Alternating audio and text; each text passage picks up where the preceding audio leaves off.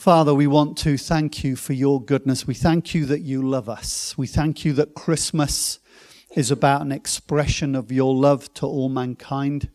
Father, we pray for our children this morning. Would you bless them? Father, would you help them to understand the amazing goodness and truth and love of Jesus Christ? Uh, and Father, I pray for us as we look at your word that you would help us to hear you speaking in Jesus' mighty name. Amen. So we hit our second Advent this week.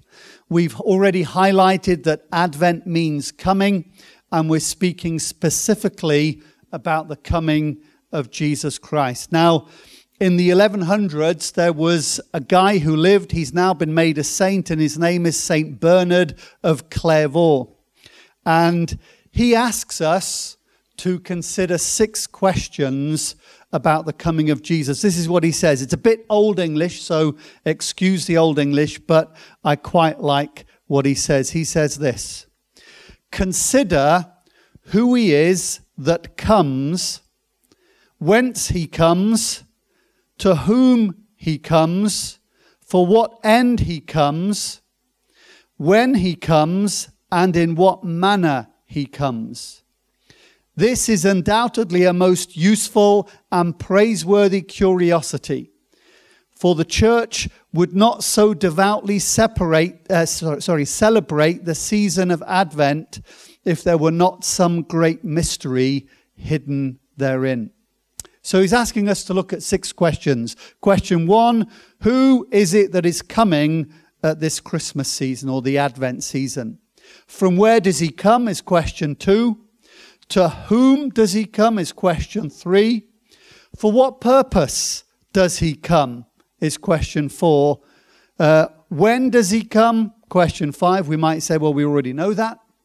And question six, in what manner does he come? And in the next couple of weeks, I'm just going to go through these questions. Now, some of them are going to be best answered together. So I'm going to lump a few of these questions together. And this morning, we're going to look at three questions. We're going to look at who is coming, to whom does he come, and what is the purpose of his coming. And we're going to start by reading Luke chapter 2. And we're going to be reading from verse 8 to 12, just a short passage. Luke chapter 2, verses 8 to 12. And there were shepherds living out in the fields nearby, keeping watch over their flock at night. An angel of the Lord appeared to them, and the glory of the Lord shone around them, and they were terrified. But the angel said to them, Do not be afraid. I bring you good news that will cause great joy for all the people. Today, in the town of David, a Savior has been born to you. He is the Messiah, the Lord. This will be a sign to you. You will find a baby wrapped in cloths and lying in a manger. So we're trying to look at the question who is coming? And it's quite evident in this passage, it's telling us three things. It's saying a Savior, the Messiah, and the Lord. Now, I'm only going to focus on Savior today, but at some point we'll look at Messiah and Lord, but you can also check that out yourself. Jesus came as the Savior. Now, there's an obvious question there. What is he saving us from? Remember that we mentioned last week that Advent talks about coming, and we are told in the Bible that there are going to be two Advents of Jesus. Jesus came the first time 2,000 years ago at what we celebrate as Christmas, but he's also going to come a second time. He's not yet come, it's ahead of us, but it's also something that we will all take part in. The book of Hebrews tells us this. This is Hebrews 9, verse 27. People are destined to die once, and after that, to face judgment. I want to pause there for a moment. Contrary to popular belief, you die once, just once. You don't get a second chance. You know, it's quite nice the whole idea of reincarnation, If you fluff up this time, then you can come back, but you only get one shot. Your life is not a practice, it's not a trial run, it's one life. And then it says, after that, we face judgment. After death is judgment, and it's very specific. The judgment that we face is Jesus Christ's judgment. Now, that's really important. It's not going to be the British government.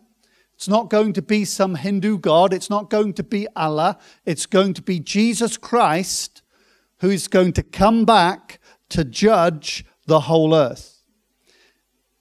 Jesus will return not as savior, but as judge. Really important. And so, everybody, the living, the dead, we will all face Christ's judgment. No, none of us can escape it. At some point in the future, that is a door that we each need to go through. What will we be judged on? Big question. How have we lived according to Jesus' teaching? Jesus is going to judge us, so it's important to recognize that it's what he tells us, it's what he teaches us that will we be that we will be judged on. We will also be judged on whether we've acknowledged our sin, whether we've repented from that sin. Now, sin is not a popular word. You can guarantee that if you do a sermon on sin, not many people will attend if they know that's what you're preaching on. It's probably why most preachers don't announce what they're preaching on. In the UK, we have made it so that the greatest sin is to say that someone has sinned. I find that ironic. If you say to somebody, you've sinned according to the Bible, well, you'll be lambasted. No acknowledgement of sin is accepted in the UK. We don't accept it. We say everybody can live how they choose, everybody is free to do what they like. And the only value we have is that you cannot say anything is sinful. You might say, well, that's going a bit extreme. You try it. You try and stand out there and say you disagree with abortion or greed or sexual immorality, and you will find that not only the media, but also uh, the social networks, they will come at you with anger and vitriol. It seems foolish to me to ignore what Christ has told us to do in view of the fact that he is coming back to judge the earth. Seems a crazy thing, really. It seems a prudent or a good thing to do today to live according to the instructions that Jesus gave us that we have recorded in the New Testament. And you know, that's how Christians live. This is why Christians are different. They know that Jesus is coming back and he's going to look at us in accordance to how we've lived. And so we try with his strength to live and do what he has taught us to do. And I should make a kind of side point here. Living the way Jesus wants us to live would give us peace on earth. The reason we don't have peace on earth is because people are not living the way Jesus told us to live. He said, Love your neighbor, not hit him. He said, If you've got two of something, give one to somebody else, not hoard it up so you've got millions in the bank for yourself. Man, we could, we could spend all day looking at how Jesus told us to live. And so the fact of sin is not really in question. We've all sinned. The Bible tells us every single person on this planet has sinned. And in some ways, our consciences tell us that we've done wrong. We know it. You know, when you say something nasty to someone in here, you know you've done wrong. You know it. You go into the shop and they give you too much change back and you notice it but do nothing. In here, you know you're doing something wrong.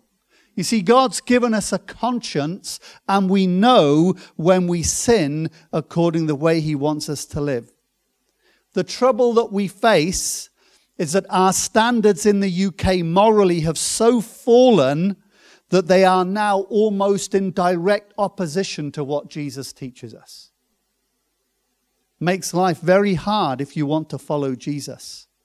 Now, if you want to kind of see the kind of things the Bible tells us we shouldn't be doing, there are sin lists in the Bible, things that are clearly labeled as being wrong. Galatians 5, 16 to 23, 2 Timothy 3, 2 to 5, Titus 3, 1 to 7, James 3, 13 to 18, 2 Peter 1, 5 to 7, all lists that tell us what we shouldn't do. And when you read them, they won't be a great surprise. You can't think, yeah, you know what, that's not right. Doing these things that these lists tell us not to do will put us in the path of Christ's anger when we stand before him in judgment. Now, we don't hear much about Jesus' anger, you know. We preach about his love and his graciousness and his mercy and his compassion, but let me tell you, there is also the anger of Jesus. It is seen once when he goes into the temple of God, which should be a place of prayer, and people are making it a place of profit, and Jesus gets angry and turns over all the tables. When he comes back, he will be angry if we have broken his commands and we have not lived the way that he has taught us to live. And there are things like Jesus' Sermon on the Mount. You should read that Sermon on the Mount, it's phenomenal. It teaches us how we should live. The book of Ephesians, it's all about how we should think and how we should behave. Really, the whole of the Bible, in some way, teaches us how we should live. So, the bottom line here is that us being sinners is a fact. And if you want further evidence, just look at the news. Just read the headlines on the newspaper. You know, I read them rarely. I read them because I want to keep up with what's going on. But I tell you, it's depressing. I do not want to see what is going on in the headlines because it's always all the bad stuff that people are responsible for. The Bible clearly teaches us how we ought to live, and God has put everything at our disposal so we can live like that. But sadly, we choose not to. And breaking Christ's rules leads to judgment, and judgment leads to punishment. Now, let me tell you, the punishment when Christ returns will be more than we can bear. So, what do we need? Well, we need a Savior. All of that kind of that I've just mentioned is all leading up to this single point. We need a Savior. Because when Jesus comes back, we're in trouble. We need somebody to save us from our sins and the things that we do. And this is exactly what we are celebrating at Christmas. The Savior of the world has been born. Hebrews 9:28 the verse on from the one I read that we die once and then face judgment says this so Christ was sacrificed once to take away the sins of many, and he will appear a second time, not to bear sin, but to bring salvation to those who are waiting for him. So we've got this picture that Jesus died for the sin of mankind, and all of those who repent and believe that and receive that and follow Jesus, that when Jesus comes a second time, their judgment will not lead to punishment, but to salvation. Tell you, that's good news. We deserve one thing, but we get another. Jesus came to save us from our sins by taking the punishment of sin onto himself. Through his action, we are saved. And let me tell you, when you understand this, it should cause you to repent. It should cause you to rejoice.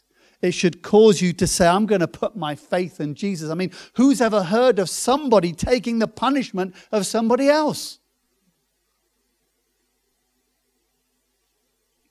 We've kind of answered three questions. Who is it that is coming? A Savior. We need a Savior. To whom does he come? We are told that he's coming to the whole world. He is the savior of the whole world. All mankind can benefit from what Jesus has done if they're willing to admit that they're sinful and they need to change the way they live. I find it still amazing in 2022 with all of our technology, with all of our knowledge, internet, and all the other stuff, with all of our advancement, that we still haven't twigged to the fact that there is something inherently wrong with mankind and we make the world a worse place year upon year upon year. Probably mentioned before, but I read something on Twitter where somebody said they believe that mankind is inherently good. I had to bite my tongue from writing back saying, Do you live on the same planet? And what's the purpose of Christ's coming? It's to save us from our sins. And that's the message this morning. Jesus brings peace. What kind of peace? Well, he brings peace between us and God. Uh, have you noticed if you have an argument with a family member, until you put it right, there's no peace, is there? Talk to people who've not spoken to a sibling or a parent or someone for decades. Why? They had a big bust up and it's not been put right. Mankind when they were created, chose to disobey God, and it created a big bust up between us and God. And Jesus came on the earth to bring peace so that we can sort this out through our repentance and faith in Jesus. What an amazing thing. I don't know whether you've done that. I pray and hope you have. I hope you've asked Jesus to forgive you. I hope you said, I'll put my faith in Jesus. Maybe you did that many moons ago and things have got out of hand and you've slidden away from that and you need to sort it again. I want to ask you this morning why not do it here and now? Why not this morning recognize that the coming Savior at Christmas came to take away your sin and the punishment for your sin? 1 John 1, verse 9 says, If we confess our sins to Him, He is faithful and just to forgive us our sins and to cleanse us from all wickedness. Maybe you want to do that this morning. And so I want to give you an opportunity. It starts by talking with Jesus. Everything starts by talking with Jesus. I'm going to pray a simple prayer, and I want to invite you to pray that prayer this morning. I'm going to do it a phrase at a time. And if you want to say that, then you can follow me in saying that. So I'm going to start. You can say this in your heart, or you can say it out loud. Dear Lord Jesus, Thank you for dying for my sin. I confess I'm a sinner. And I ask you to forgive me. I invite you into my life to be my Lord and Savior. In Jesus' name, Amen. Now, if you've prayed that, in all earnestness, you've started on a journey. And let me tell you, it is a journey. It's not a one off decision. You don't kind of pray that and go back to doing what you do. It's a journey. And a journey means that there are stages within that. And it's a journey that you can't make on your own. The reason we have church is because we need one another to help us. I need your encouragement. You need my encouragement. We need each other's encouragement. We need to help one another on this journey with Jesus because life is hard.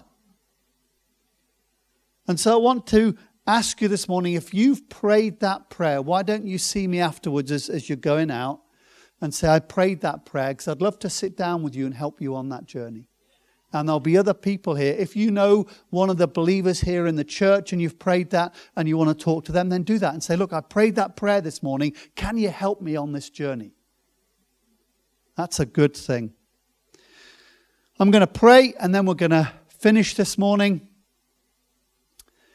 Father, we want to thank you. We thank you that you are a loving God. And even though we, we talk about sin and it makes us feel bad and we see the negativity of it, we want to thank you that we are actually celebrating that Jesus Christ can free us from all our sin because of his amazing sacrifice. And so we thank you, Jesus. We thank you that you would love us enough to do that.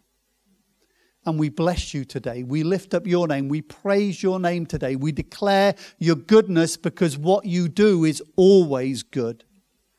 And so, Father, I pray this morning for anybody who's prayed that prayer, you'd give them the boldness to tell someone and to uh, get that help on that journey.